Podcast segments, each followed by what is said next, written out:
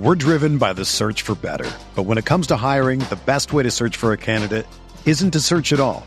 Don't search, match with Indeed. Indeed is your matching and hiring platform with over three hundred fifty million global monthly visitors, according to Indeed data, and a matching engine that helps you find quality candidates fast.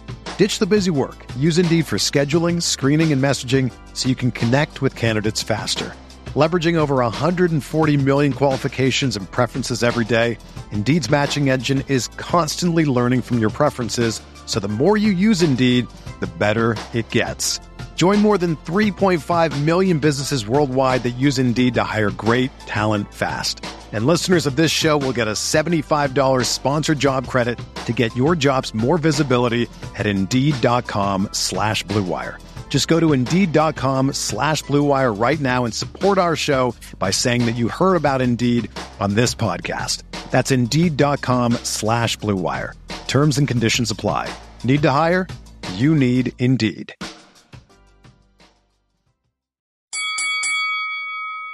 We're here.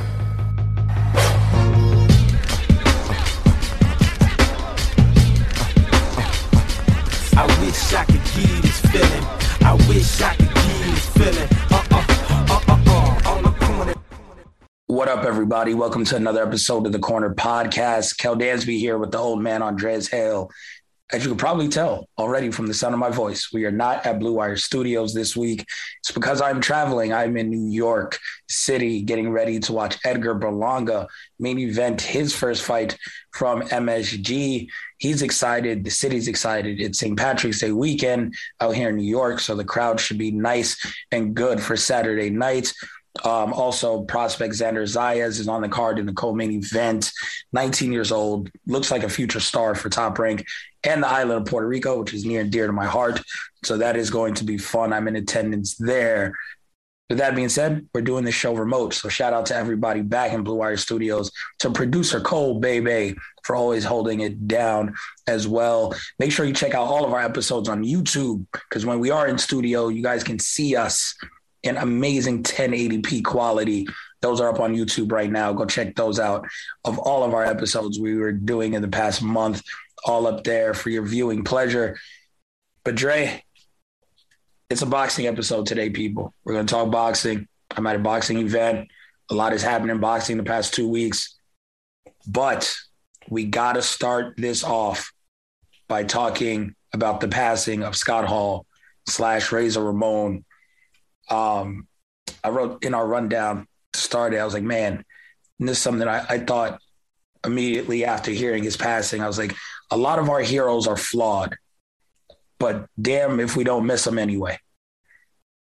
Like we, we know the struggle Scott went through, man. And uh, seeing him turn his life around the past couple of years, Hall of Fame inductee in the W W E, being around more, it, it sucks now to just have that taken away. And uh, best wishes to his family and those even closer to him.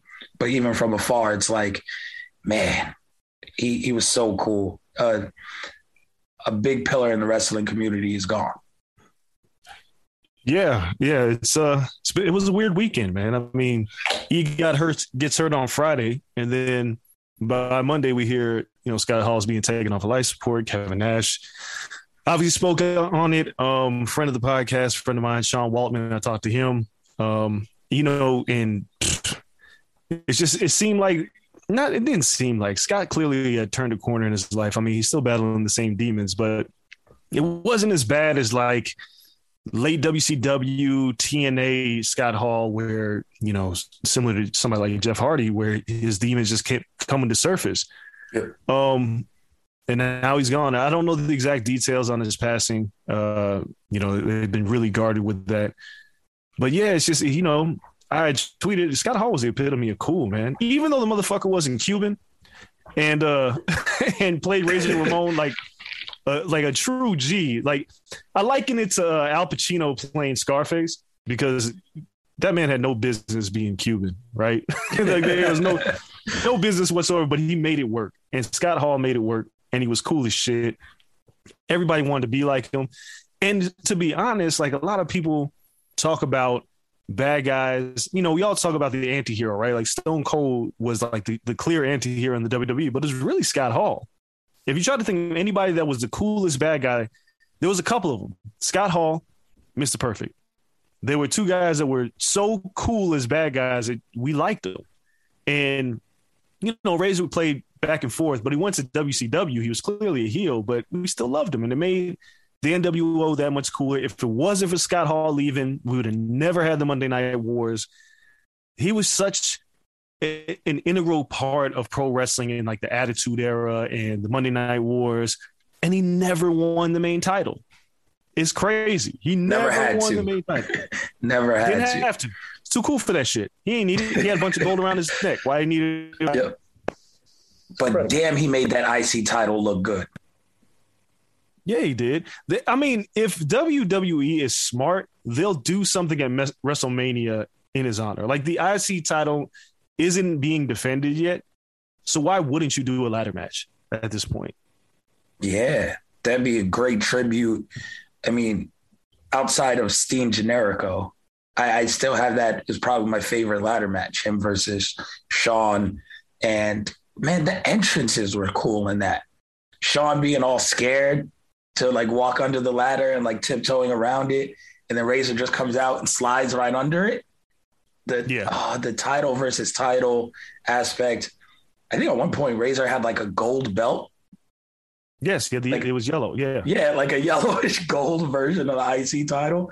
Like, he did whatever he wanted. And like you said, it was just cool. He cut promos in the middle of Miami. Like, he was like, oh, okay, this is my this is my character. This is my gimmick. All right, we're going on location. Like, Lil Haiti? All right, cool, fuck it. He was on somebody's stoop with people in the neighborhood cutting promos. The joint where he takes the fruit is amazing.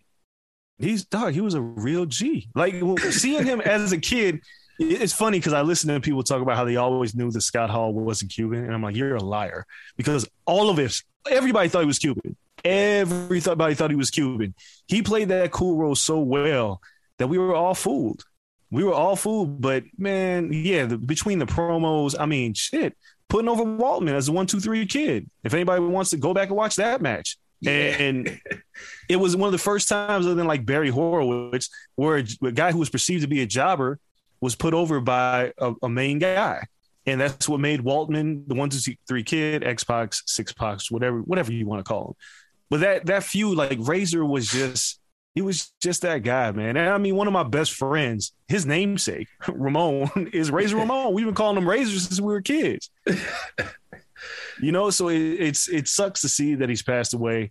The one thing that it does teach us, and a lot of us, and, you know, obviously those who listen to this podcast knows, know I'm friends really close with Big E, is that wrestling is really hard on people.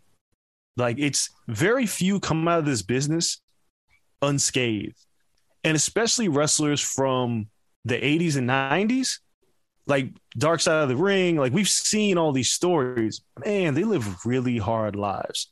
And it sucks because it, t- it really, wrestling takes years off of people's lives. The normal wear and tear, the addiction to painkillers for a lot of these guys, alcohol. If anybody read the Sting Players Tribune, like he talks about how popping painkillers was like, no problem. It's, it's, it's a blessing that, that dude is here at sixty-two years old taking dives off of balconies. He Facts. Shouldn't be doing this shit. Facts. Scott Hall, Jake the Snake, they've all had like really hard lives um, for our entertainment. So it's like, you know, we'll we'll always miss Scott Hall. He's one of the few. I never met Scott. I don't think I ever met him in my whole life. Um, but I've heard, you know, good stories about him. Bret Hart talked highly of him. Obviously, Sean Waltman, Kevin Nash. People that have worked with him talked really high of him. So he'll be missed, man. The epitome of cool is missed. The bad guy is gone. Yeah, man. And uh, it you brought up E, and he had a tweet before the wall, like before, um, you know, the Razor Scott Hall news. It was completely unrelated, but it pulls back the curtain a little bit where he's like, you know, he's had so many struggles where he just struggled alone, but it was, you know, touching to see all, um, all the outpouring of well wishes and care and everything from the fans, friends, everything. Um, and that tweet was like really poignant because, again, giving people their flowers while they're here to get it, right? It's like being there when someone gets injured, being there, letting them know that, you know what, we appreciate you more for just being than being just a performer. Like you, you really mean something to a lot of people. And thankfully wrestling is, I, I could be naive, but has changed for the better in that regard, where hopefully it's not like a, a super pill dependent um, guys, you know, the good old boys in the back, the boys in the back aren't just back there, just smoking cigarettes and drinking liquor and I don't know, snorting coke, do whatever they did back in the eighties and nineties, the shit that obviously Undertaker misses, instead of video games and all that. How dare they just play video games now and, and drink Red Bull.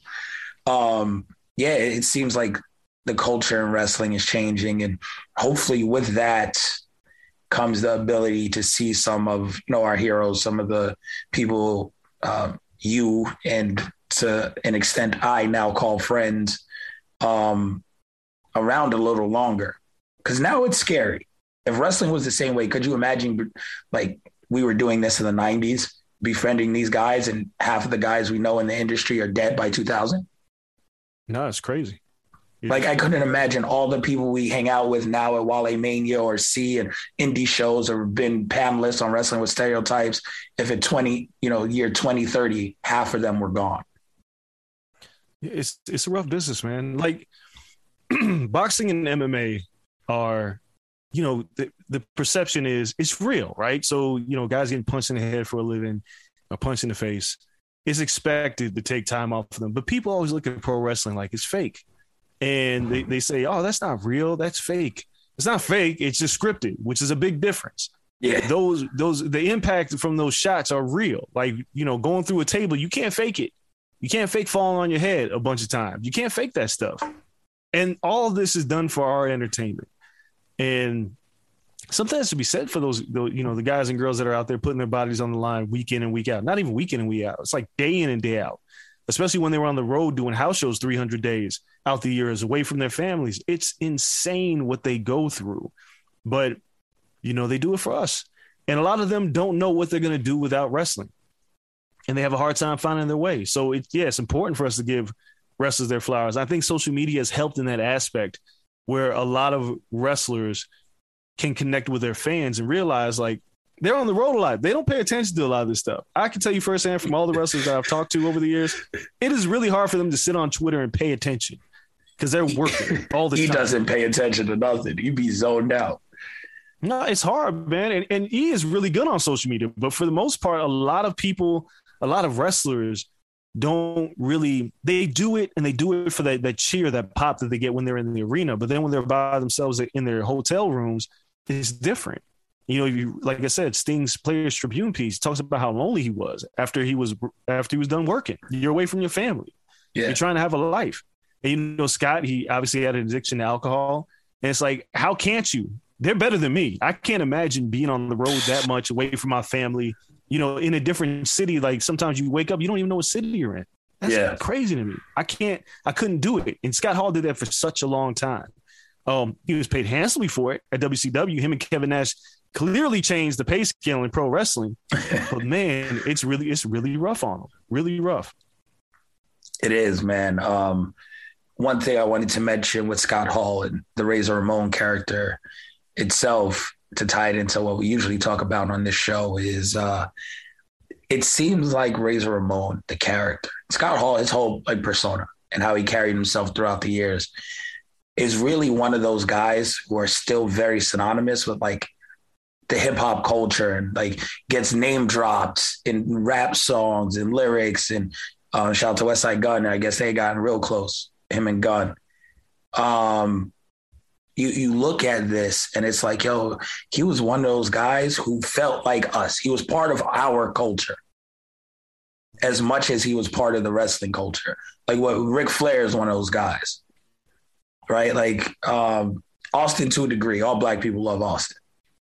That's he's damn near part of N B A culture. I saw, I think it was um, Giannis. Giannis tweeted about three sixteen day yesterday. Like it just, there's these certain people who just feel like they're part of our culture.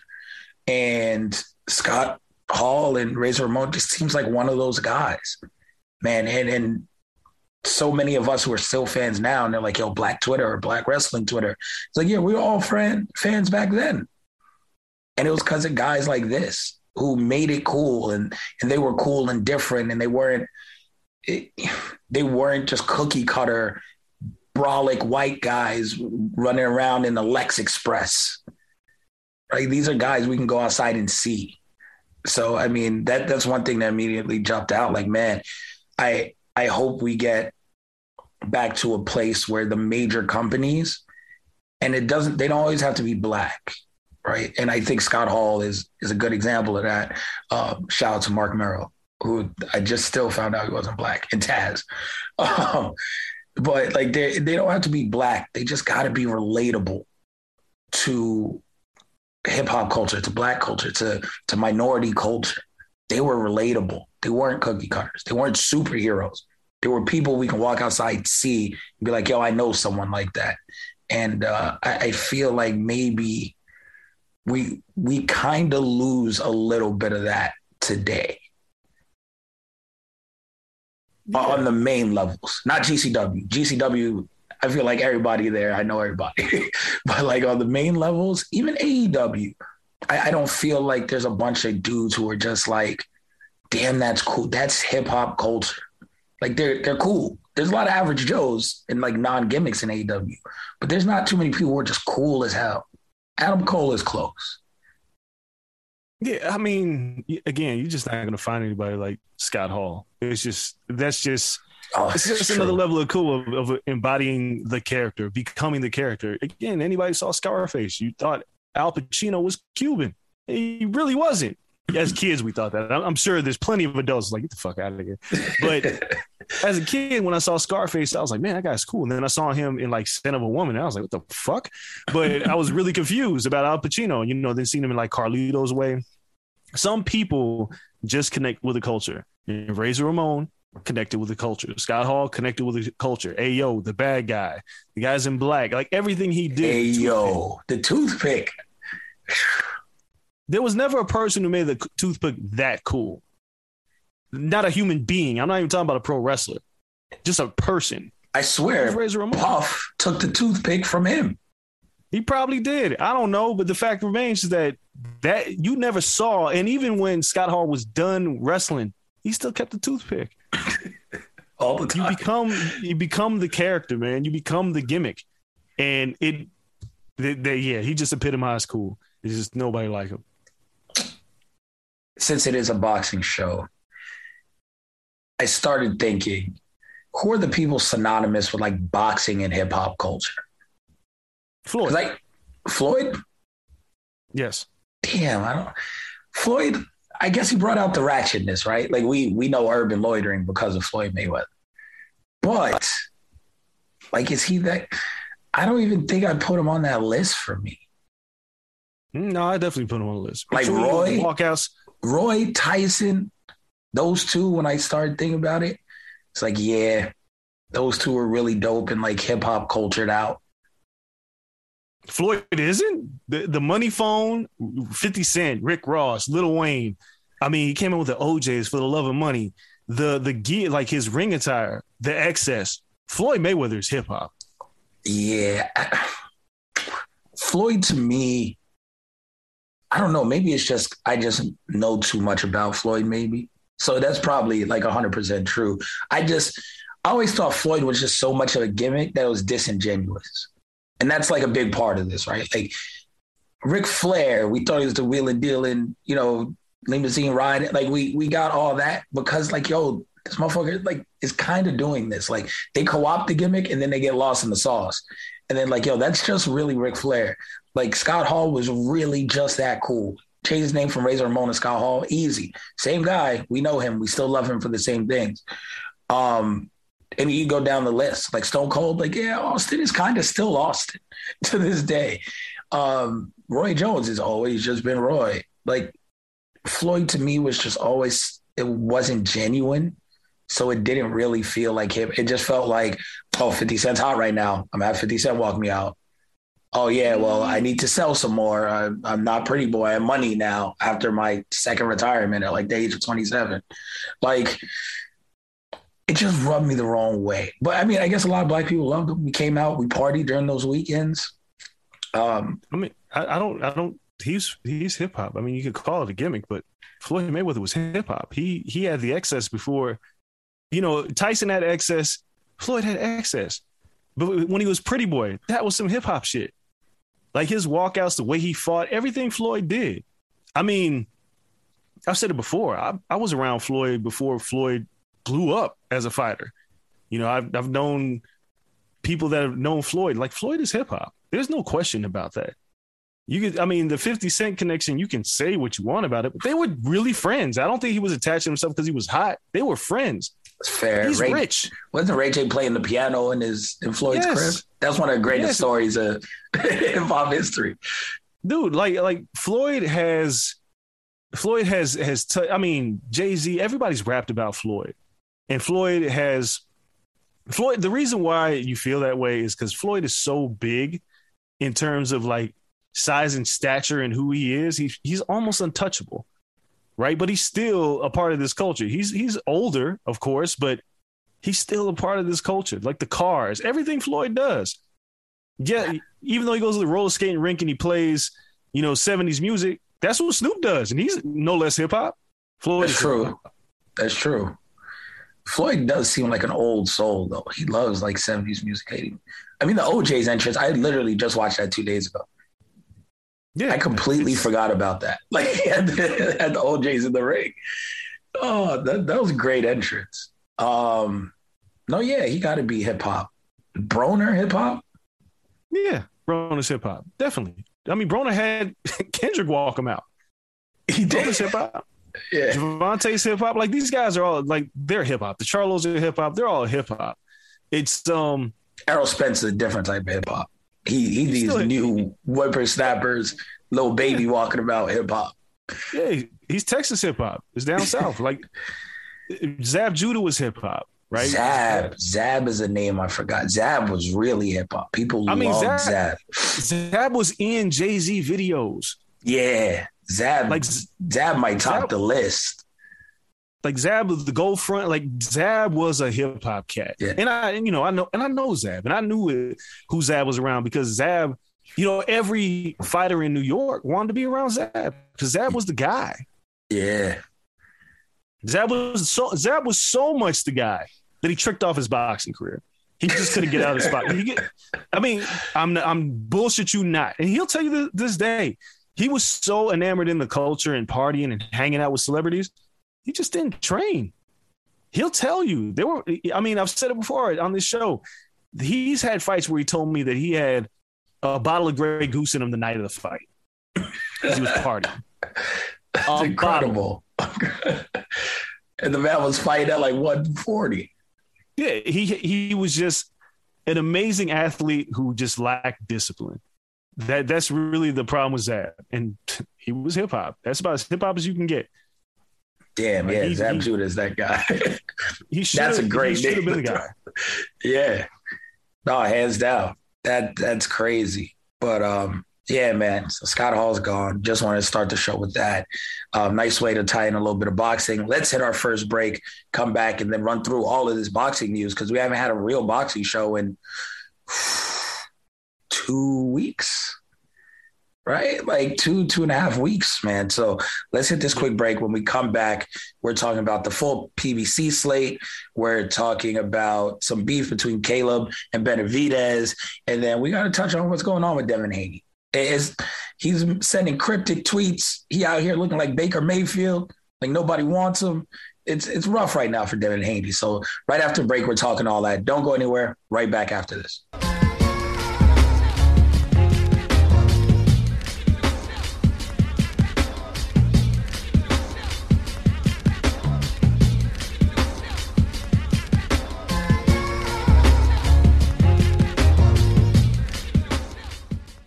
All right, just that quick. We are back. Time to run down some of these boxing announcements. Some of the beef, just the entire world around boxing is really coming together for the summer slate. We know we have Canelo Alvarez on May seventh. We know Oscar Valdez versus Shakur Stevenson on the thirtieth. Tyson Fury on April twenty-third. Before then, Errol Spence versus Ugas is on April sixteenth.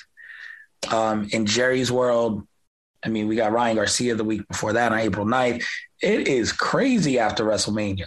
Just boxing is loaded, but now we got a, a better picture towards the end of the month. So Dre, out of all of these, and I'll run through some of these fights, just keep in mind, I need to know what fight you're most excited about. So on May fourteenth, Jamal Charlo versus Brian Castaño two, undisputed. Again, last time it was a draw. So this time, let's see if we get an undisputed champion. On May twenty-first, David Benavidez versus David Lemieux. twenty-eighth, we have Gervonta Davis versus Rolly Romero in New York. Thank God it's not on a Sunday. I think they've learned something. Um, everyone's not Floyd. Week after that, Stephen Fulton Junior versus Danny Roman, friend of the podcast, Stephen Fulton Junior Then uh, June eighteenth, Jamal Charlo versus Sulecki for his W B C middleweight title. And then later on this summer, July ninth, Mark um, Magsayo versus Ray Vargas, which is going to be one hell of a fight at featherweight. So that is the Showtime slate. Granted, there could be some P B C on Fox stuff in there. Um, so P B C might not be done, but this is Showtime. Just run through it. What fight excites you most? Uh, Fulton Junior versus Danny Roman. That's that's hands down the most the best all action fight on the card of, of the slate. That could that's be two thousand punches thrown. Yeah, that that fight should be absolutely bananas. Uh, Danny Daniel Roman doesn't really take a step back. He throws a billion punches. We know what Stephen Fulton Junior brings. That, in terms of competition, will be the best fight on this slate. Um, a lot of people may have been surprised I didn't say Spence and Ugas, but I don't think Spence and Ugas is going to be terribly exciting. I think it'll be a good fight. But if you're looking for an exciting fight, Fulton Junior and Roman should not disappoint. That's going to be a great fight. Gervonta is going to beat the piss out of Romero. Uh, what else we got here? That's Charlo Castaño. That's a good fight. I think Charlo will learn his lesson this time, hopefully. Man, the Charlos, they I like them, and I and I know eventually I'm going to cross paths with them. If they hear what I have to say about them, they'll be all pissed off. But I don't think they fight up to their potential. And it's frustrating to me because I think they are really good, but I think they think they are better than what they are. And if they stop thinking that they were so good, they could be even better, if that makes any sense. I think they find comfort in being thinking that they're already the best, and then they fight and they leave things to be desired in these fights. And the Castaño-Charlo fight is a perfect example of that. Not taking anything away from Castaño, but I thought I just thought Jamel didn't fight the right fight. So Castaño won that first fight to me. Yeah, so exactly. That draw There's was things, a gift. There's things that Jermell and Jamal do, and more so Jermell than Jamal, that I watch them and I'm like, man, you are a little too complacent in how good you think you are. Like, mm. if you really put your foot on the gas and you really fought like you had something to prove, instead of telling people that you're already the best, you would have you would have proven it. But because of that, we keep asking, man, are they as good as they think they are? I don't know. But I think it'll be a good fight. But yeah, on this list, it's, I mean, Benavidez and David Lemieux, like David Lemieux will, is going to get ran over by David Benavidez. So that's, if you want to see somebody get their ass kicked, watch that fight. Um, Tim Tszyu, for those who've never watched Tim Tszyu fight, here's your chance. That motherfucker can fight. He's fighting Terrell Gashua, and I think they're doing a media day out here in Vegas, but I won't be checking it out. Um, that was supposed to be the co-main to the Charlo fight originally. I'm glad they yeah. just gave him his own card. Yeah, I know Tim Tszyu is really, really, really damn good. Heavy, heavy ass hands. Doesn't like going the distance. That's a really good fight. But I'll say it again. If you're not watching Daniel Roman and Stephen Fulton Junior, you're bugging. That is the best fight on this slate. No, hands down. I mean, Daniel Roman, I, I think he won his last fight, in my opinion. I got to go rewatch it. Um, but when he lost his title, that was a super close fight, split decision loss. And the thing with him is, with all that volume, it's easy to fall in and be like, yo, he's winning this fight. So it takes a very skilled fighter to beat him because you're never going to match him in volume. So your punches got to be real, real crisp. Snap his head back. You got to bruise his face up. Like, you really got to show that you're landing because he's throwing a million punches and it's going to look like he's running you over. Yeah, I mean, the fight he lost was to Akhmadliev, and that was uh, that was twenty twenty. Um, that was Super Bowl week. That was when I I was there, Miami. That was the uh, the Demetrius Andrade, uh, Jake Paul fought on that card. Um, yeah, that was nuts. But that that fight, Akhmaliyev won the fight, but Danny Roman just never bores. He's not a boring guy. And uh, he's won two in a row since, and he's running into Fulton, who I think will outclass him, but I think it's going to be fun um, because Fulton is a guy who believes in himself and likes to throw hands as well, and I think he invites somebody who's offensive-minded as Daniel Roman. I think he's going to try to offensive-minded him. It's not going to be like Chris Colbert, who thinks he can knock somebody out and then just gets busted up. I think Fulton's going to fight a smarter fight, but there's no doubt in my mind this will be an excellent, excellent fight. Yeah, no, I, I agree. I'm excited to watch this Showtime boxing lineup. I mean, Top Rank hasn't gotten into their summer lineup, but we kind of have like an understanding that I'll probably be back in New York on June eleventh, depending on how stuff goes this weekend, because Berlanga is looking at fighting again there. We've had reports um, from Coppinger saying that. Kopp has also said that Beterbiev versus Joe Smith Junior might be another fight occurring in June for the Top Rank banner, which would be one hell of a fight. That's uh, that's the Canelo green panties night. Um, because yeah, you, you hold three belts. Canelo's going for the other in May. You pretty much just sit down and wait. I don't, it doesn't even matter if you got to wait until next year. Fight, fight the easiest mandatory you can, because you know that paycheck is a coming. Um, so that'll probably be over the summer. Just so, so many good fights. DAZN has an incredible slate of fights coming up. You know, mentioned, um, Ryan Garcia in April, but so many of their champions are due to fight. They signed Canelo. The Canelo fight is with them. One person that isn't announced yet is Devin Haney. And it's weird because, you know, the report out, cool, Loma had agreed to the fight. It looked like Kambosos was leaning Loma, but now Loma is defending his country. And once you're in, I just found this out, you can't leave. It's like a state of martial law.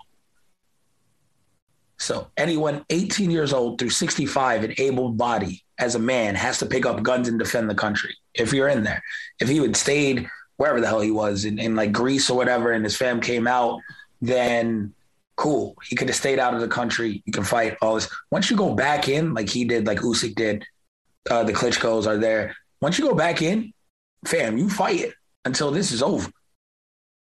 So there's reports that, you know, his team are trying to get around that or petition the government or figure something. But then even if you do as his team, that doesn't mean he wants to leave and just take his family out and leave his friends and not have the security of what's going on.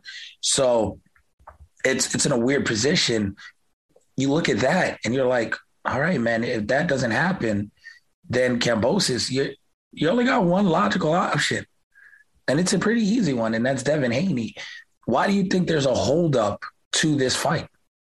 Because nobody wants to fight Devin Haney for two reasons. Not just because he's really good and dangerous and he's not really fun to fight in the ring because he doesn't make it easy. It's because he's also due a lot of money. So when you put those two aspects together, you got to pay Devin a lot of money to give you a hard time and probably beat you. Because let's be clear, Kambosos, although he beat Teofimo, he's the underdog against Loma or Haney.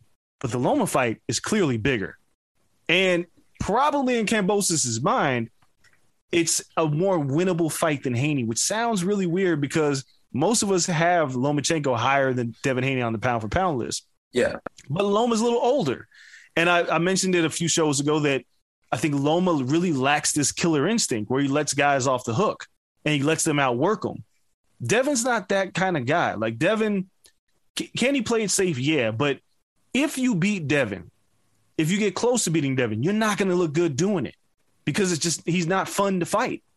He, he uses that jab. He's young. He's athletic. Um, he doesn't leave himself open a lot.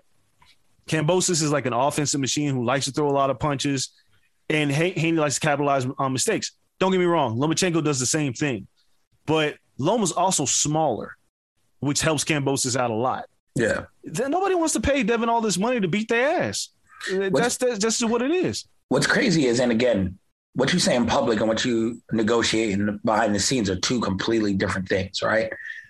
But as soon as it came out from Kopp, the report was like, Lomachenko agreed to this deal. He said, whatever you got to do to make it happen, let's do it. Like, I don't care if, if Kambosos is the A side or whatever, I'll take the deal. Like, let's just make it happen. Immediately after that, Devin Haney went to social media and was like, hey, I'll take the exact same deal, number for number, that Loma has. Exact same. Eddie Hearn, you go to them and tell them whatever they got on paper with Loma, I'll take the exact same deal. He's willing to be the B-side publicly. They have a network with pay-per-view now. I, I don't I don't get the holdup, because now you can promise Kambosos pay-per-view points. All right, so here's the issue. You should know this. I know you can't talk about it as much. You've been, you've heard, I'm sat on these calls like I have at the zone. What you say on social media is not necessarily true behind the scenes. A lot more you, people got got voices behind the scenes.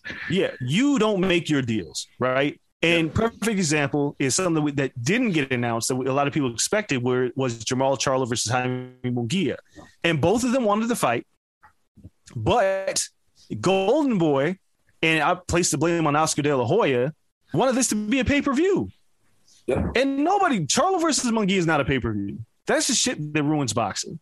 But they wanted to get a bigger upside from Munguía so they could get paid, Golden Boy gets paid, and now the fight's not happening. And it's not Charlo's fault. And Charlo's going to blame Munguía. And Munguia's going to blame Charlo. But it's neither of the fighters' fault. They want to fight each other. It's the business. And this time, it was very clear. Espinoza said it. Everybody said it. The fighters wanted to fight. The sticking point was pay-per-view and where it would land, which was stupid. And that's why the fight didn't happen. Devin Haney's going to say he wants to be the B-side. But do you think he's taking B-side money? No. Not, not in the long run. They got a... Again, in that point, and I always said this with Terence Crawford when he wanted a buttload of money to fight Errol Spence, like it's up to the network and their promoters to find the money on the side to even it, because you're not going to be able to put that in the deal and get someone to accept. Right? So you you have to find a way to give them a cut on this fight some other way, some bonuses, some some something, to get them up to par where they want to be. Yeah, it, it's it's tough. It's tough. And for that reason, I mean, Munguía and Charlo not fighting is a fucking travesty, if you want to keep it a buck. That that that fight not happening. And I'll go back to Haney in a minute. Munguía is what? He, like, every, if anybody remembers, Munguía was the guy who stepped up to fight Triple G on short notice. And the Nevada Boxing Athletic Commission denied him a license to fight because they said he was unproven and too young. And since that point, Munguía has remained undefeated, even though a lot of people thought he lost to Dennis Hogan. He remained undefeated. he's he's put himself in position for a world title. But now, all of a sudden, he doesn't want to fight anybody. Not him, his team. You're supposed to want to fight Charlo. If you were going to step up to fight Triple G, when Triple G was the boogeyman, yo, if you're Oscar De La Hoya, you put him in there with Charlo. You can't make him a star by keeping him away from everybody. It's kind of Golden Boy's M O lately. Well, it's it's it's Oscar protecting his assets. You have Munguía, you have Ryan, you have Virgil. And if those guys aren't getting a tremendous upside in their fights and they're not getting a big fight purse, they'd rather keep them fighting their same guys by looking at the same blueprint that P B C lays out, except P B C's roster is a lot bigger. We have a lot more opportunities. But Munguía doesn't have a whole lot of people to fight. He got to fight somebody. And Charlo would have been the perfect opponent. It's like shit off the pot. If you can't win, oh, well. But they want to protect that record. They, they're saying, they think they can get more money down the line. They can think they can kind of Katie Taylor and Amanda Serrano this, where like three years from now, it's an even bigger fight. But that's not the case, man. Munguía is one of those guys. Again, watch the Dennis Hogan fight. Thought he lost. He's got a lot of deficiencies. He's not infallible. He's going to lose. Jamal Charlo, Jamal Charlo beats Jaime Munguía. I also but don't know I, how good Charlo is right now, because Charlo fights to the level of his competition. So I yeah, can't even I say he, that clearly. I think he's better than Munguía. Munguía has a lot of defensive deficiencies. I think Jamal Charlo beats Jaime Munguía. But you have to make these fights happen. Why are you wasting time giving us bullshit when the fight that people would like to see is right there? And it's not a pay-per-view fight. I don't care what anybody says. I don't want to see that on pay-per-view. But I, I guess when you see goddamn Luis Ortiz on, on, on pay-per-view, people's like, shit, I could be a pay-per-view guy. Shit, might as well. And it's, it just sucks because you're ruining you're ruining it for boxing fans who need the opportunity to see these guys that you've heard about that are supposed to be good fight the best competition out there. And Jamal Charlo is one of the best out there. And if Jamal wants a shot at, at Canelo or Triple G or whoever the fuck is out there, he needs to fight a name. Both of them did themselves no favors. Selecki, come on, man. Nobody wants to see that shit. At Nobody all. I don't see Charlo versus Selecki. Everyone, everyone on E S P N Ringside comments are like, who? What? Yeah. Like, I've watched Selecki for years. Nah, he's not. He's nah, man. Nah, what are we doing? He ain't this. Games. Yeah, nah. Like you're you're fighting this person for what? So it's it's damn sure not going to land you the Triple G fight you were asking for, or excuse me, the um, Canelo fight. Canelo's oh, like, yo, go out there. Anyway. Yeah, go out there and fight someone and make me come to you. Nope, this ain't it. It's in the words of Canelo, payday, payday, payday. So all that to say, Devin Haney, right? I, I've argued with this. I believe he should be the W B C champion, but the W B C fucked it up. So the, because of that, undisputed champion is Kambosos, right? To a lot of people. But be, and because of that, Haney gets a lot of money. He hasn't really fought. I mean, the JoJo Diaz fight was really like his coming out party. And he, yeah. I know he wants a Lomachenko fight. I know he does. But Devin Haney's become accustomed to a lifestyle where he doesn't want to go back to poverty. In his mind, like, you look at his Instagram, you go, all right, he's with India Love. I think they're still together. He's um, got pictures with Bentleys, grills. So. Is he not with India Love? They would just, like, take – I don't care. Whatever. Yeah, but oh, they, he just got a, diamonds in his teeth, though. Yeah. As a quick aside, I don't know if you saw this I G post of – um. Gervonta's baby mama, Adrian Broner's baby mama, like supposedly doing a reality T V show. Wow! Oh my God! I am so yeah. I'm so in on this, and, and it's this like movement. and it's two chains. It's two chains. It's like these baby mamas are all getting together, okay. and I'm like boxing.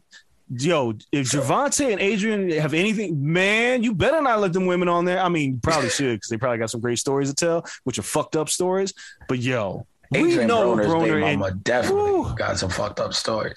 But that's what crazy. A disaster that's going to be. At least it's not all yeah. boxing.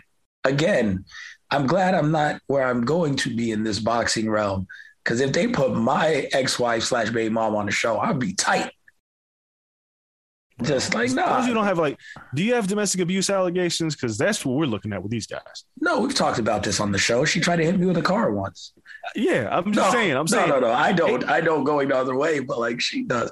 I guess that's not domestic. I don't know where trying to alleged, allegedly run me over with a vehicle stands on this on the spectrum of things. No, but she'll pay me like a, a real asshole. I might have been back then. Fidelity wasn't my uh, my strong suit back then. I my my current wife has uh, made me a changed man, and I love it. But back then, boy. She could tell you about young whippersnapper running around, Kel. It was all bad. Mm-mm. All bad. Just right grimy. I used to take nighttime runs to talk to a girlfriend while married. It was all bad, sir. All bad. Oh, man. So I'm I'm sure she still uh, holds that over over my head somewhat. But, yeah, again, it comes down to say it's the principle of the matter. Her making money off of my likeness, I'm tight. Not for your likeness? What yes. are you talking about? His names, what does the college kids have? Names and likeness?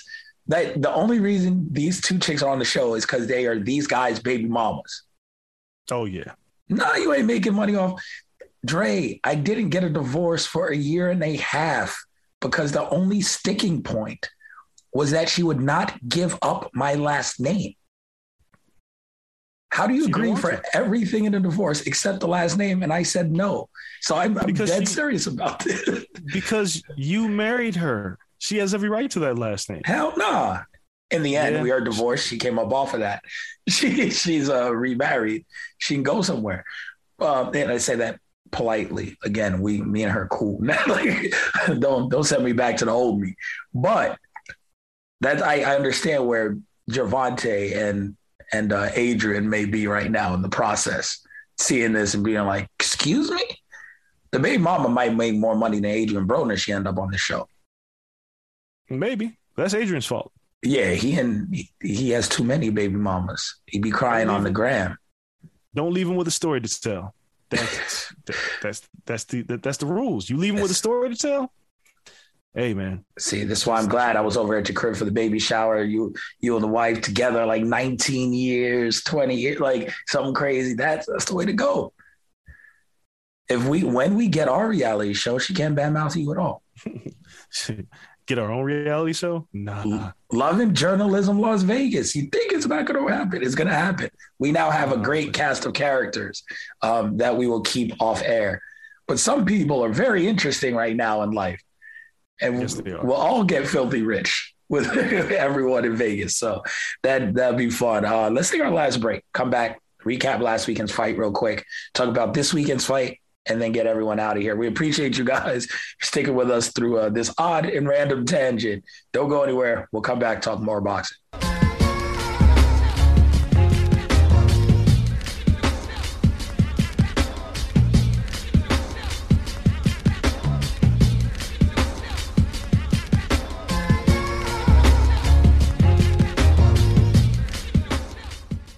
All right, let's wrap this up by talking about all the events this weekend.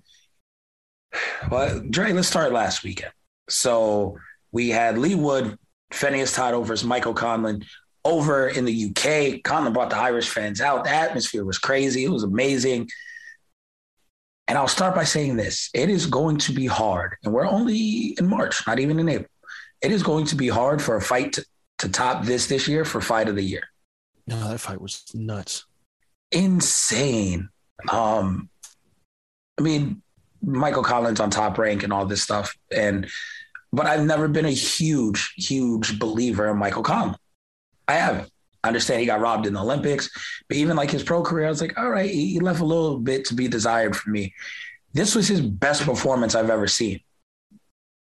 And uh, from him, and it still wasn't enough. He's coasting into the middle of the rounds of the fight. He gasses somehow. It's not even like Lee Wood was really punishing his body. I, I think Conlan just punched himself out, got too excited, went for the knockout too many times after getting the knockdown in the first round. And then Lee Wood weathered the storm. They made adjustments. Um, I mean, Ben Davison in his corner, there's one thing he can do is an adjust to at least make you not be hit. He started getting hit less. Lee Wood opened up his hands. And by the tenth, you know, eleventh round, Lee Wood then drops Conlan, in which I, I thought it was a slip, but whatever. So now they're getting really close leading into this final round. And Lee Wood was like, no, nah, I don't need the judges, man. I, I don't need to see this go to the cards. He hits Conlan, wobbles him with the right hand. Conlan decides to just go against the ropes and shell up. And at that point, Lee Wood snuck in the perfect right hand right on the button. And, and the guard was pretty close. Like, Conlan was really guarding himself well to try to recover. This punch hits him on the button. He goes out of the ring. Um, scary sight the, the day of the fight. And goes out of the ring. Paramedics have to come, but twelfth round comeback knockout for Lee Wood when he had to have it. Many people thought he was losing that title without a knockout, let alone a knockdown. And amazing performance for all involved. Conlan's fine. Uh, in the hospital. He wants to run it back. It's hard to tell him no. The fans loved it. People in attendance loved it. It'll sell more. I think it's the biggest fight going forward for these two guys. But damn, that was it's going to be hard to top this one because that knockout was just incredible. Yeah, I mean, listen, Mick Conlan is a guy who has been great offensively, has some deficiencies defensive, and late in the fight, he tends to fade. Lee Wood, for those who haven't watched Wood, go back and watch the Zoo Cam fight, which was right before this one, where he got a twelfth round knockout. A guy that looked like he was going to get dusted after he got dropped in the first round. Conlan drops him with the, I believe it was a left hook in the first round. Drops him pretty hard. Even the commentary is like, all right, Conlan's looking to finish. Conlan, even though he's not known as a finish, that, that late knockdown was good enough that it felt like it was going to be a wrap. But as the fight progresses, you see Wood just gets stronger. And he's taking the punches better. And he's opening up his offense. And Conlan can't hurt him the same because he got him fresh. He got him, you know, pretty much dry in the first round. Now he's got a warmed up Lee Wood just kind of walking, not even walking him down, just trading with him, getting the better of him. It was, plus with that atmosphere, it's going to be hard to defeat that for fight of the year. that atmosphere is nuts. Yeah. And everybody could feel the momentum slowly changing. But it wasn't like, say, Miguel Cotto, Antonio Margarito won, where Cotto was putting on a boxing clinic and Margarito just kind of punished him down the stretch until he finished him. Now, you know, obviously lo- loaded gloves and all that bullshit. But like you saw Cotto wearing down because Margarito's big reach. He, like he was landing these big shots when Cotto was landing two and three. Margarito's landed one, and it was just having it was just busting Cotto up. This wasn't that. This was you were just watching a fighter will himself back in the fight. And even as you go into that twelfth round, you feel like, well, yeah, the tide's changed, but I don't think Connor's in danger of being knocked out until he was. And the knockout, him falling out of the ring like it's like a dead body. That's that's a sight. That's a sight. And yes, thank goodness McConlin is okay. But that that's just an incredible fight. And Wood having two back-to-back twelfth round knockouts. The only problem is he probably gets dusted by the rest, well, by the upper half of the one forty pound division, even though one forty is so wide open right now. He's a W B A regular champion. W like the whole one forty pound division is just anybody. It's anybody's for the taking. I don't think there's anybody in the top eight. Everybody has a loss. Pro Gray. I'm yeah, sorry. Just about everybody has a loss. It, with the expectance that Taylor's moving up to forty-seven, would it would make it for a fun fight. I just this this was if you didn't watch it, go out of your way to watch this fight. Go out of your way to watch this fight, and don't watch it with anything else on in terms of audio. Let that audio rock and play it loud. That crowd ain't nothing like a U K crowd. That crowd was nuts. Well, Wood's still at. I just had to check. Um, Wood's still at twenty-six. So one twenty-six. I'm sorry. What am I talking about? twenty-six. Jesus Christ. Um, um, no, but I mean, I understand because your president stands. It's like one twenty-six is open, right? Like only one undefeated is Navarrete. Yes. And the and guy's Navarrete big to as be, hell. Put a beating on him. Yeah, yeah Navarrete I mean, puts a beating on him. He's big as hell too. Like he's going to be at one twenty-six for a cup of milk. Like he got his belt. I don't see him staying there for very long.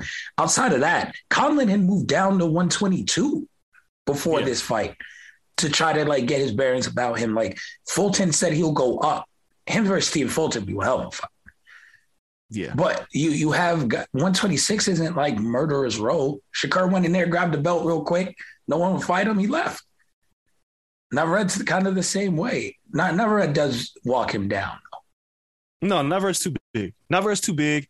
And Navarrete's a tough guy to get momentum going against. Like Wood against Conlon, Wood can get that kind of momentum because Conlon's not a big puncher and he fades late in the fight. So it's, it's not easy, but there's a path to victory that a lot of people didn't see. And he just was trying to kind of work him over. Navarrete doesn't give you that opportunity because he kind of bludgeons you with those shots. They, they, the damage piles up. So I, I don't know. I, do they run it back? Maybe. I'd like to see it again. It's the most money. And it's not like they they make a ton of money down there. Not that they're paid horribly, but um, like it, it's a good fight to run back. Leo says he's coming back. Um, I guess that makes him the super champion when he comes yeah. back. And then Lee, I don't know, Lee Wood's belt is downgraded. If he does come back, um. We just saw Gary Russell Junior lose his belt. So there's some some fights there. Mark McSiles, again, we said he's fighting at the end of July. Yeah, he's the only undefeated person in the top, is it top ten? I think. Yeah, I think him and Navarrete. Yeah, no, Navarrete lost. Navarrete has a loss on his record. Oh, shit. McSiles well, was the only person who doesn't have a loss. Yeah, Mauricio crazy. Laura, Uh, Kiko Martinez Kiko was like ten losses. Yeah, it just randomly got the belt. Yeah, uh, Lee Wood going after Kiko would be smart. Yeah, I mean, there's there's opportunity there, but he's the W B A regular champion, so that gives him a chance to fight for a title. I mean, it's it's a wide open division, man. You don't want Leo right now either, though. We're talking about gas tanks and people who can throw punches for twelve rounds. Leo's still that. I don't know what Leo's ceiling is. When guys are bigger than him, like he crumbles. But at one twenty-six, that's that's a tough call. Yeah, it, it's tough. It's tough. But again, go out of your way to watch this fight. You probably saw the highlights on social media and people are like, yeah, I already saw the knockout. No, fuck the knockout. Even though it was incredible, watch the fight. The fight is fantastic. Yeah, hands down, it's incredible. Um, this week, we were supposed to have Virgil Ortiz versus, I forgot who he was even fighting. But nonetheless, Virgil Ortiz pulls out his fight um, with an illness. Thankfully, they tested him for it. He went to the hospital earlier in the week. Could have been really bad. They caught it in time. Um, but he has to pull out his fight. This was the kind of the fight set up so that he could have his mandatory um, challenge, I guess, at the at the end of the summer. We don't know what Terence Crawford is doing, but this would have put him in line to fight Crawford. I'm not sure he gets that shot now, like anytime soon. No, he's got he's got to get back in the ring. I mean, the for now that the zone card is main evented by Blair Cobb versus Roca. Uh, I I like Blair Cobb. I've been. I know you do. He's so corny yeah. with the promos though, but I, that's cool because he, he loves it. it. You know, a little fun story. Blair Cobb. We were in. Where the hell were we? Arizona? No, L A. We're in L A for Ryan Garcia, or was it? Ah, shit, I don't know. It was right before the pandemic. So we're in L A and we're doing fighter meetings. I'm still with the zone at the time. And it's me, Ty Grisham, Sergio Mora. Uh, who else was in this meeting? I can't remember. Blair Cobb comes in. Now, I posted a video of Blair Cobb at the Canelo fight about six months earlier, and Triple H retweeted it, and Blair just went off about that shit. um, he came out because Blair Cobb came out with the uh, Shawn Michaels "Sexy Boy" music, and got it. And he told me about it, and I, I followed him out, and we ran that. So that day, he has like his furry vest on. He comes in to talk about the fight. I tell Todd, I'm like, "Yo, Blair, you know, like even though you know you do commentary, like Blair's a big Ric Flair fan." So what does Todd do? He calls Ric Flair. I have video of this somewhere on my phone. So in the middle of the fighter meeting, Todd calls Ric Flair. Ric Flair answers and puts Blair on the phone. And Blair almost cries because he's like just losing his mind because Ric Flair is on the phone talking to Blair Cobb at a fighter meeting. So, yes, I'm a fan of Blair Cobb. He's got a crazy life story. You guys will probably hear about it more later. He lives in Vegas now. Actually, not too far from me. Um, but he's the main event, so he's worth watching. He's not like a big knockout puncher. He's not like a a a, a uh, top tier talent yet, but he's very fun to watch. But he's the main event. As far as Virgil Ortiz goes, hopefully he overcomes his sickness, which means we probably won't see him. If you look at the boxing slate, which is insane, probably won't see him till the middle of the summer now, and it sucks because Virgil's in that Golden Boy stable where they want to protect him unless he's getting the right opponent, and it ain't gonna be Terence Crawford. It's not. No. Even if you won, won this fight, it wouldn't have been Terence Crawford. I can't see that happening. I mean, not yet. By next year, it would have had to be, right? Like, well, Terence has eighteen months between mandatories, like before you have to fight a mandatory again, because Sean was a mandatory. And that was, what, four months ago. So technically, if he would have won this weekend, it would have put the clock at fourteen months where Terence has to fight it. So that's a pretty decent amount of time. Like, it seems long. But that means by next May, you're getting your shot at Terence Crawford, regardless of whatever he does in between. Now, you're looking at next September. September twenty twenty-three, Crawford might not be in the division anymore if he's money chasing. And two, in a year and a half, Virgil shouldn't be in the division anymore.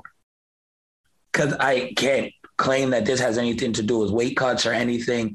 But in the interview, his dad was like, yo, the weight was falling off weird and he was just coming down way too fat.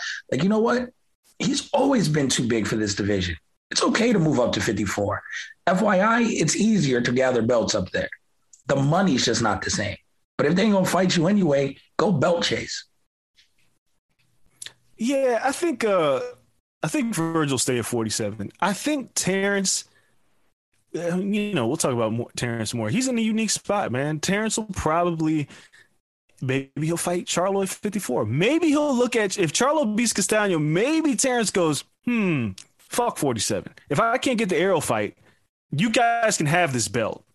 So I'll, I'll go, go undisputed in another weight class. I, I don't see any problem. I can see him doing that. Virgil, on the other hand, I think he's going to stay at forty-seven for a minute. I, I don't think he's not having, he doesn't have necessarily a hard time cutting the weight. Um, And this this sickness was the, they were talking about the weight was dropping off too quickly because he was sick. He, the, yeah. the, you know, he wasn't he didn't have enough fluid in his system, um, and you know like that shit can get pretty dangerous. Uh, but it, it, yeah, Virgil's gonna stay at forty-seven. I don't see him moving up to fifty-four. The only way I could see him moving up to fifty-four would be like, I don't know, let's fight Danny Garcia. What is he doing these days, except for managing his sisters? Maybe that fight happens at fifty-four. But otherwise, I don't see him moving up. I just think the timing sucks because he really needed to get a fight in, especially another knockout in, given what he's done uh, in the division with his size. Yeah. Yeah, it just, it sucks. It sucks. Yeah. It, again, if you don't have to make the cut, if they ain't fighting you no ways, go up there and just be healthier. Just in general, just be healthy. I think you go a long way for him. And then uh, we're looking at the fights this weekend. M S G, it is Edgar Berlanga versus Steve Rolls, which is actually a very tough fight for Berlanga. And then we have Xander Zayas in the co-main. Um, I'll start with Xander. The kid is huge now. He's nineteen and a half years old, twelve and oh, nine knockouts. Uh, if you ask Julia Pizzini, my grandmother, he is the next face of Puerto Rican boxing. She absolutely loves Xander. And shout out to him. He like FaceTimes her and stuff. Like, he's the coolest guy. But I saw him during the presser today, and he is leaps and bounds bigger than Edgar Berlanga. And Berlanga's headlining this at one hundred sixty-eight pounds. Super middle. And you have right now is Xander, who's nineteen and just getting ginormous. Like, I look at it and I'm just like, yo, this kid's going to end up fighting at one seventy-five. He's going to be a light heavyweight in like two years. And the skills are there. The work ethic's there. Same gym as George Kambosos, same trainers. Um, it's been a long time. In boxing, you can kind of see this, right? Like, you can see when people are good and they're not going to rush him. There's no need to. But projecting, knowing what one seventy-five is, knowing what one sixty-eight is, knowing it's Canelo versus the world, knowing that everyone else is kind of long in the tooth, if your name isn't David Benavidez, um, Xander's going to have a really good road to be a star because he's going to be in those divisions. And we saw what a star can do when he faces someone in those divisions. Now, Canelo Alvarez is a different type of star, but you go around the world, you, you take the belts off of these guys, and it makes you look really good when you can fight in those weight classes. We've seen it with Andre Ward. We saw it with Kovalev. Like, if you're in those weight classes and you're a little bit different than everyone else, you're going to be all right. And I think Xander Zayas is in, like, the perfect spot. And uh, I expect him to get a, a nice knockout against a decent opponent he has in front of him himself, his first eight-round fight. But I still think he gets an early knockout and puts on a show for the fans.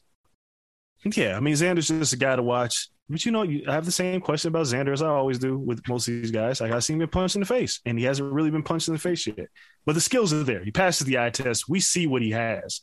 Um, and, yes, he is a big kid, but he has to be careful about moving up in weight because the things you can do against smaller guys, you can't necessarily do against bigger guys. You got to grow. It's not just the man body. It's having the man's strength. Yeah. Uh, Canelo was always big, and he was beating up little guys. But then he figured out how to get manpower, and now the game is different for him. He sees everything different. So very curious at how Xander acclimates to the bigger size. Um, but he, when you watch him fight, he just, he's got the goods. Yeah. He looks like he has the goods. He's one of the best prospects in boxing. If you haven't watched him, watch him. Yeah, same thing. one fifty-four, it's like, I guess it's your same case with Virgil. It's like, how long do you keep him at one fifty-four? But they kept Canelo at one forty-seven, one fifty-four for a good amount of time. So, yeah. I mean, Canelo isn't, he didn't move up until what, the, after the Floyd fight. So he was like twenty-four when he moved up. So, well, yeah, yeah, beat up, like, beat up on smaller guys, I guess, while you can. And it's easier to cut the weight when you're younger, right? So, fuck it. I guess stay down until you, you don't have to. Yeah, you stay down long enough. You you manage that weight. You, I mean, look, Canelo fought Miguel Cotto, and Cotto had no business being at fifty-four. I mean, I guess he did, but he wasn't the same guy. And yeah. Canelo still was like twenty pounds bigger than him on fight night. You know, yeah. Canelo fought Amir Khan. Looking back, it was like, God damn, you want to get that kid murdered. But you you fight guys, like you you maintain that weight, even though you're big and you want to see people move up. It ain't the same. People don't take punches the same. People don't give punches the same. You can't move somebody like Xander up because he hasn't been hit by a big guy yet. He hasn't been yeah. hit by a big puncher at a lower weight class yet. So keep moving him along. What is Xander? Is he twenty yet? Not nineteen and a half. His birthday's yeah, in September. You have plenty, not plenty of time, but you still got a, about yeah. a year to a year and a half where you got to go, all right, we got to fight some stiffer competition. That becomes interesting because a year and a, say he stays at one fifty-four for a year and a half. We then have an undisputed champion, probably one defense, and a v- fighter who vacates all the belts, right? Then it could be one of those cases where it's like, hmm, do you just, now you're sitting comfortably in the rankings, maybe you just grab one belt real quick before you move up, and then now you can be a one division, two division, three division champion, because that's something Canelo does. Just like, yo, let me grab one belt here, and then I'm gone. So it becomes interesting. Um, to see how they manage him. And again, if he did that, stayed for another year and a half and got a shot at one of the one fifty-four belts, it still put him as a twenty-one-year-old world champion, which is ridiculous. I mean, David Benavidez was twenty-two when he won it, and I was still like, what the hell? Like, these guys are just so f- far along at these ages that it's it's nuts. Um, in the main event, Edgar Berlanga, who is twenty-four years old, main eventing. Steve Rolls is better than people think. Some people don't even know who Steve Rolls is. His only loss is to Triple G, and he got caught with one. He looked pretty decent for the first two rounds of that fight, and then Triple G is Triple G. But Steve Rolls isn't an easy test, especially for a fighter who just got touched up a lot, just took his first um, knockdown of his career in his last fight and tore his bicep in that fight and done his first major rehab of his career. It's just dicey. I don't, I disagree. Here's why. Steve Rolls is thirty-seven years old. Yes, Steve Rolls got knocked out by Triple G. Steve Rolls hasn't really fought anybody. This is the perfect fight for Berlanga to get his knockout streak back, pick it back up. I think Steve Rolls is a guy who he's there to be hit. Uh, and because he's only lost to Golovkin, the perception is he's a tough opponent. He's thirty-seven years old. And Berlanga's, you know, he's twenty-four, and they didn't match him up to match him up tough. They matched him up to get a finish. And he'll knock out Steve Rolls because the commonality with Golovkin is more appealing than the than the actual opponent that's in front of you. If he beats him, they say, oh, well, he knocked him out faster than uh, Triple G did. That's why this fight is being made. Steve Rolls is going to get beat up in this fight. But he's not a bum. So if Berlanga doesn't come on his A game, yeah, Berlanga's going to end up going the distance, and then we're going to have to – if Berlanga can't get Steve Rolls out of here, we're going to have to start talking about Berlanga because yeah. Yeah, the, the allure the allure of Edgar Berlanga is, was, has been his knockout power and the first-round knockout streak and everything else that goes along with it. But now he needs to develop skill because if you can't get guys out of here, you have to be able to box. You got to win by points. You can't be getting touched up. Yep. And he got touched up in his last fight. Can't yeah. let that shit happen. So it'll be interesting to see where how much Berlanga has progressed. But I don't think this is a, an opponent where he can lose. I think it's an opponent that he can actually look bad against. But I think he gets the finish here. Somewhere yeah. in this fight, he gets finished, maybe early. His move to Vegas seemed to, like, center him. He's talked a lot about that. Working with Mickey Bay in camp, um, looks like Mickey Bay, he, he has one more fight that he's preparing for, but he's, like, getting ready to go into that role as a trainer. I know he's worked with Devin Haney a little bit, just in like spots. Um, interesting to see what Mickey Bay is as a trainer. Because he seems like a very bright guy in terms of boxing. Yeah, I mean, there's a lot of guys who fought, and I, I hate when people say, well, he wasn't that good as a boxer. How's he going to train? Oh. Because I'm, I'm watching people fight who are better than me. And yeah. I can see some things that I, that I see mentally that I wish I had the athletic skill to do. one hundred percent. That's the difference. Yep. And I think Mickey Bay, he has a great boxing mind. He's a smart guy. So he could be a great trainer. Yeah. So this is a great, great case, great case study for that. Um, personally, I thought, uh, old boy who trained Deontay Wilder did a phenomenal job. Who, J D's? No, in this last fight. Um, oh, oh, oh. Against Fury. I forgot old boy's name. He, he moonlights as like a nudist, and him and his girlfriend have I G. Right. um, Malik Scott, man. Malik Scott. Uh, but no, being in the corner, being their fight week, like Malik Scott gave him great adjustments, gave him great information. Wilder was just physically too tired and worn down to, to capitalize. But Malik Scott, I was very impressed with Malik Scott, the trainer. He wasn't the best boxer. He was in title fights, world title fights. Yeah. But I think he has a pretty good future as a trainer.